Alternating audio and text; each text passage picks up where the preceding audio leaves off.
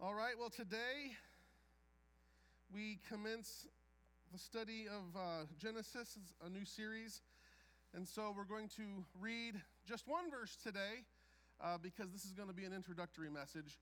Uh, but now is a good opportunity to remind each of you that we believe the Word of God is living and active, the Word of God is powerful. Uh, it is in its pages you will find life so we believe everyone should have it. Okay? So if you're here today and you do not have a copy of God's Word for yourself, or, or if there is someone who's not here who you know would, would make use of it, uh, then we want you to go ahead and just take a copy from the pew in front of you. Okay? Just take it. It's yours. Write your name in it. Take it home with you and read it and we'll replace it, okay? The Word of God was given freely to us, and so we believe it should be freely distributed. So please, if you don't own a Bible, don't leave here today without one, okay? All right, so brothers and sisters, many of you know this verse by heart, and rightly so. But the word of the Lord for us today from Genesis 1 1 is thus. In the beginning, God created the heavens and the earth. This is the word of the Lord. The grass withers and the flower fades, but the word of our God stands forever. Let's pray. Almighty God, we thank you so much for this word, for this book, for all of Scripture. We pray that as we dive into what you revealed, that we would be humble, that we would be encouraged, that we would be tuned to your purposes. We ask that in these brief moments together, that we would be clear, we would be focused, and that we would be faithful. We ask this in Jesus' name. Amen. All right, it's no surprise, it's no secret I, I enjoy movies. I enjoy, I enjoy that stuff, okay? And everyone loves a good origin story. Uh, we just finished in our household uh, last week watching Falcon and the Winter Soldier.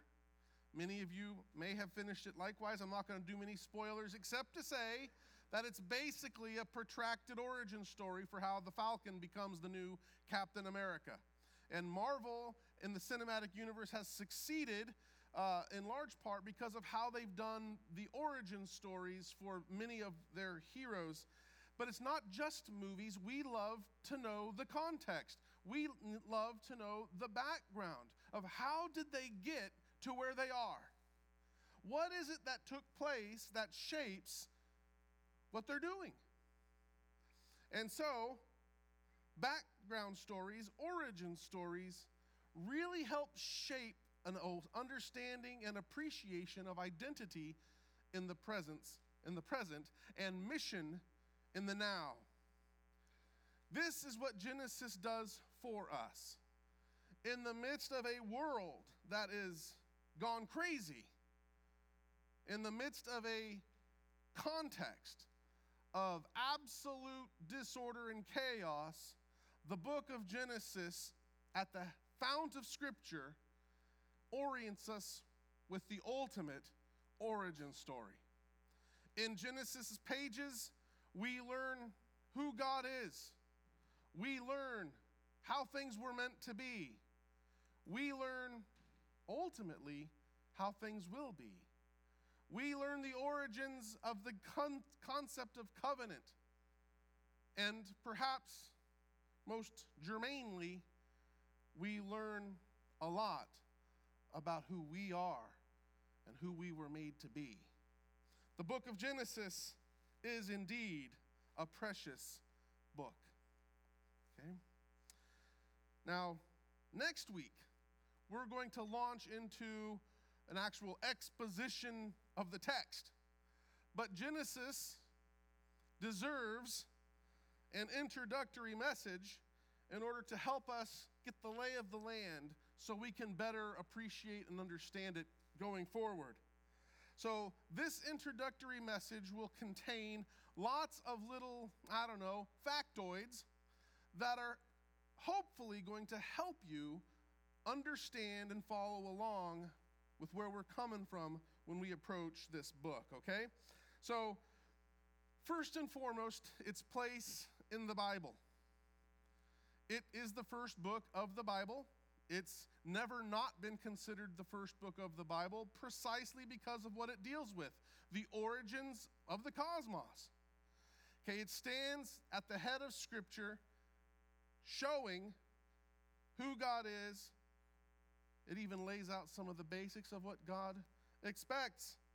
It's the first book of the Torah, the law of Moses. So Moses wrote the first five books of the Bible Genesis, Exodus, Leviticus, Numbers, and Deuteronomy, and they all fit. Okay? From its first words of in the beginning to at the end of Genesis 50, where Joseph is dead and the people are in Egypt, you look at Exodus 1 1 and it just fits seamlessly. You, get to the end of Exodus, and then you look at Leviticus 1 1 and it just fits. Okay? the, the Pentateuch, the first five books of the Bible, go together very, very seamlessly. It's one of the most referenced books in the New Testament. It's, it's the fourth most referenced book in the New Testament. The most referenced book is the Psalms, believe it or not. So if you love the Psalms, so does the New Testament. Okay? but it's one of the most referenced books in the New Testament. Who, who wrote it? Well, we've said Moses. Okay, and and that's true. The Bible, Jesus, credits Moses with authoring it. Now, that is almost universally rejected by critical scholarship.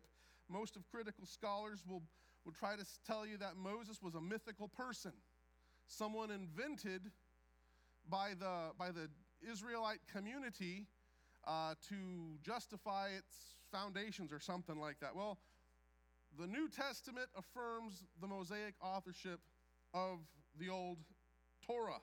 Okay? Jesus specifically, when he says that Moses gives you circumcision, we tend to think of, okay, Exodus, Leviticus. Well, guess where the actual rules about circumcision are laid out for us? In Genesis. So he, he's affirming that the laws written in Genesis about circumcision are given to us by Moses. And it, it makes sense that Moses would have been able to write these books. Um, if you think about him, he, he was an especially uh, luminous figure in the history of God's people. Just a titan of a man uh, the covenant mediator of the old covenant. He was raised in the household of Pharaoh. So he had a world class education, and his education shines forth. His, his literary brilliance shines forth in these pages with, with the masterful prose that he puts together. Okay, sometimes people will think of, of his objections to the Lord in Exodus 4 when God is telling him to go to Pharaoh, and Moses throws out with, Well, I'm a stammerer, I'm not a good speaker, and we think that that's a statement of fact. Uh, it's either a, just an excuse or a statement of his insecurity because the Bible goes on to tell us that Moses was very powerful in word. Okay, he was an excellent orator, as evidenced by what he does, or he becomes an excellent orator at any rate. Uh, Moses had opportunity as well. He is the one who led the people out of Egypt. And he has the opportunity then to put together their history, their story as they are making their way. Now, there are some things in Genesis, there are some things in the Pentateuch that very clearly uh, cast doubt on Mosaic authorship. For example, uh, in Genesis, Abraham chases some kings to a city. But that city didn't get that name until like the time of the kings. So, what's that mean? And, and of course, Moses' death is recorded.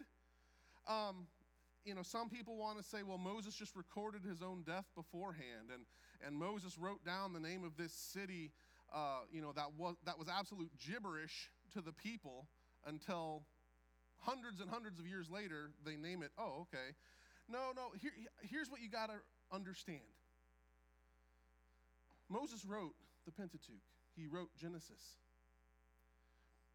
But that does not mean that centuries later, that edits weren't made.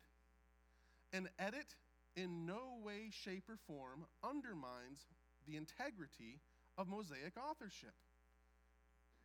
Any more or any less than the significant edits made to the Declaration of Independence. Who wrote the Declaration of Independence? Who wrote the Dec? Oh, don't scare me now. Who, who wrote the Declaration of Independence?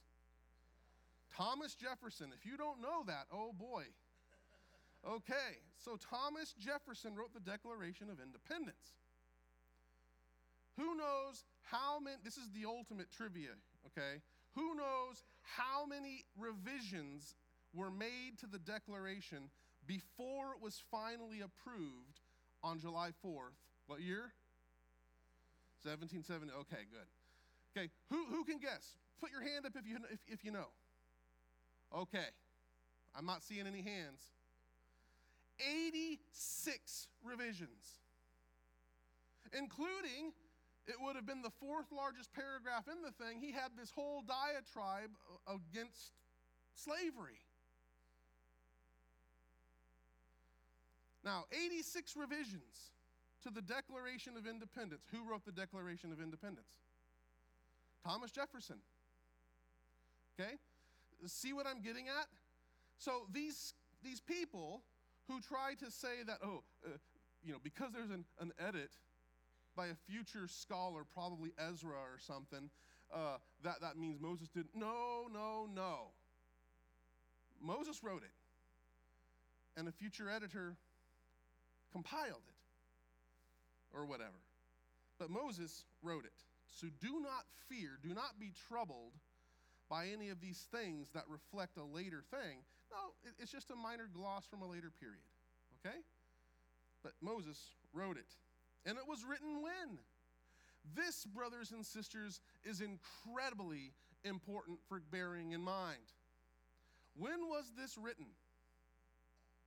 Almost certainly during the 40 years of wandering. So think about this. The people of Israel in Egypt, we learn from Scripture, had gone native. They had adopted Egyptian beliefs, Egyptian practices, Egyptian cosmology. And part of what is happening to them is they are having to be reprogrammed to think along the lines of truth rather than along the lines of the cultural myth with which they had been raised for generations. The people of Israel, in their human experience, had experienced the powerful working of God. They had been delivered from Egypt, and when they thought oh, this God just showed up on the scene, they are now learning the truth is this God who you thought just showed up on the scene is the God who had been the God of your fathers all along. He didn't just become concerned about you, He's been concerned about you. And so, a key aspect of the book of Genesis, especially, is that it is designed to demythologize the world as they knew it. And that point is very important to keep in mind that it is designed to demythologize the world as they knew it. We all grow up in a culture that has a mythology. The mythology of our culture is readily denounced as a mythology, but it is a mythology the mythology of atheistic humanism. The idea that, contrary to all probabilities, the idea that is contrary to its own laws, that nothing became something, that out of chaos came order. It is the myth of our age. And so, just as the myth of its age needed to be repudiated, the myths of the ancient Near East, which said that matter was eternal and that the created order that we have comes out of conflict of the deities, and the phenomenon that we experience represents the actual dying and rebirth of deities, the actual procreation of deities, all this stuff, that had to get swept away. So too does Genesis confront the mythologies of our age, which says, contrary to the idea that nothing became something and that order just happened out of chaos, God spoke. God did. Coming to the book of Genesis calls us to have a moment of humility. When I think of hubris and humility, I think of the, the scene in Doctor Strange where, where Stephen Strange meets the Ancient One you know, he's, he's been in a horrific car crash and his hands are just mangled and he can't be a, a surgeon anymore. And he's, he comes to see the Ancient One, and the Ancient One, he's there because he thinks she's found a way to like re heal people that's beyond medical science. And he's told that he has to forget everything he thinks he knows. And he's just absolutely sure that there's nothing beyond mere matter. Remember that scene? And then she expands his field of vision a bit, doesn't she? Okay. We have to bear in mind when we come to Genesis that our God is great and powerful and mighty. We have to bear in mind that there are things that are bigger than we are. There are things that we simply do not understand. And even our best grasping with science, which is actually a methodology simply in service of a worldview, but even scientific discoveries, we should be humble about and a little less certain what we think we know because the scientific paradigms have shifted so much throughout human history, even within the 20th century. And every time we're in a given era, humans are willing to fight and kill over their scientific methodology that they're just sure they're sure they know. Einstein blew up the intellectual world with his theory of relativity because it opens the door for time travel, saying that time is relative itself, that, that the closer something gets to the speed of light, the faster or slower time passes. Okay, this is like mind blowing stuff so we should be a little less sure what we think science is telling us. We should be a little less sure. And instead, we should come to Scripture saying, Teach me, O Lord. Teach me your ways. Teach me how things went down before man said, Let us build a world and make a name for ourselves apart from the living God. But not only does the book of Genesis reorient their cosmology, it gives them a sense of identity. It teaches them their history. It teaches them the origins of their mission. Remember, they had just received the Sinaitic covenant. They had just been called by God to be a nation of, of priests to the world. The origins of that mission to serve as God's emissaries in the world are going back all the way to Genesis, all the way to the beginning. In fact, the book of Genesis fills them in in their story of their sense of destiny, that they are destined to be the people by which, through whom, the Savior of the world comes. The book of Genesis, in providing their history, helps shape their sense of identity of who they are and how they are to relate rightly to the world and how they, being who they are, are to relate to the God who created the world. The book of Genesis is structured around the 10 Toledotes in the book. You, you read in multiple cases that these are the generations of something. These are the generations of someone. Okay? These 10 Toledotes are the 10 divisions within the book that break it up into those 10 sections. Five of the Toledoth sections occur in Genesis 1 through 11. Five of them occur in chapters 12 through 50. So the book of Genesis breaks nicely into two sections Genesis 1 through 11 and Genesis 12 through 50. And the story of the call of Avram, Abram, in Genesis 12 is the hinge that pivots the book. So 1 to 11 covers primeval history, okay? This is the way things were back then. And this is where we have to set discard some of our hubris because things operated differently back then. There are things in the first 11 chapters that for some people are too fantastical to believe. Long, really long lifespans, stuff like that. There are things that make it hard for people to think it's a straightforward account. The rest of the book, Genesis 12 through 50, not many people have a hard time accepting it in terms of, um, in, in, in, terms of the plausibility of it. Just critical people think it's all invented, okay? But, but no, it, it happened. It's the origin story of the people of God. So 1 to 11, 5 to 12, or, or 1 to 11, 12 to 50. It's our intent over the next several weeks, several months, to do 1 to 11.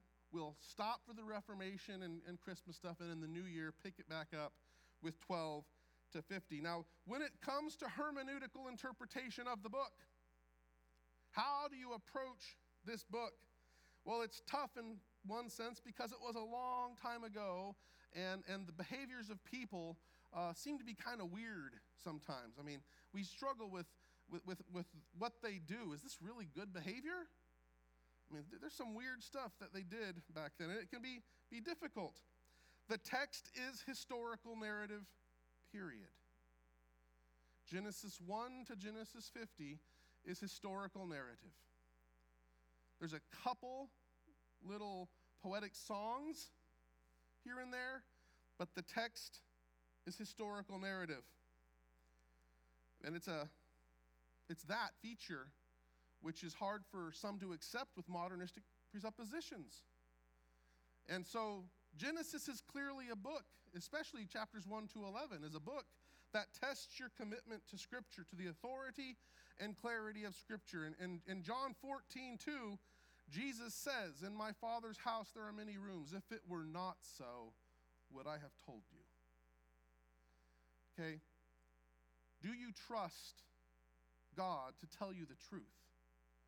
So when God lays something out, do you trust that He's telling you the truth? Or do you think that He cannot be trusted to give you a straightforward testimony? Do you take God's word at face value when, according to the normal rules of hermeneutics, a historical accounting is to be taken at face value?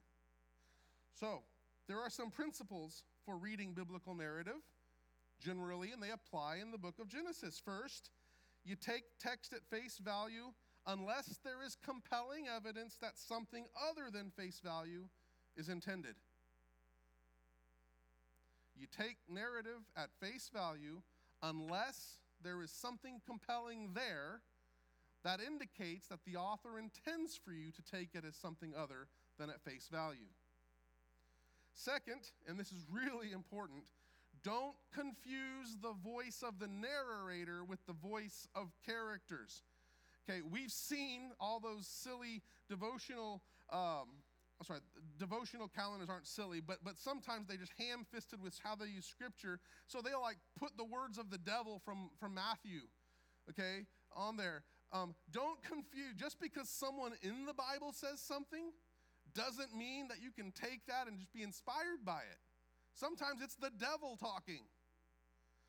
Sometimes the characters in the Bible say horrible things. So just because a character says something does not mean inherently that it is what is being taught.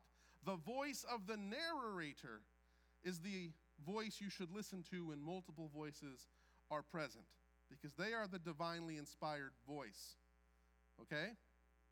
So, don't think, third, it's, very, it's related to that. Don't think that just because something is mentioned, that it's being condoned. I remember growing up think, hearing this person say that the Bible, uh, the Bible te- condones suicide. Where did they get that idea? Because in, in Kings, uh, Saul commits suicide. King Saul commits suicide. Um, it's recording that he did that, but it also says he, he's a bad guy. I don't take my inspiration from bad guys who murder innocent people. I mean, what do you mean? You know, that so just because something happens, just because Judah goes into a tent and sleeps with a prostitute, does not mean that that's okay. It's actually throwing it out there, his warts. So, a few hermeneutic principles. Take it at face value unless there's some compelling evidence in the text that to indicate that the author wants us to take it as something other than face value. Two, don't confuse the voice of the narrator with the voice of the characters. And three, just because something is mentioned does not mean it's condoned. You interpret what's said as happening in light of what God commands or says should happen. So if we take all this together, we will come to the table in Genesis and we will have an awesome time learning who we are, who God is, how God intends us to relate to the world, to each other, to Him. It will be a fantastic study. So I invite you to come back next week as we begin looking at the creation account from Genesis chapter 1. Let's pray.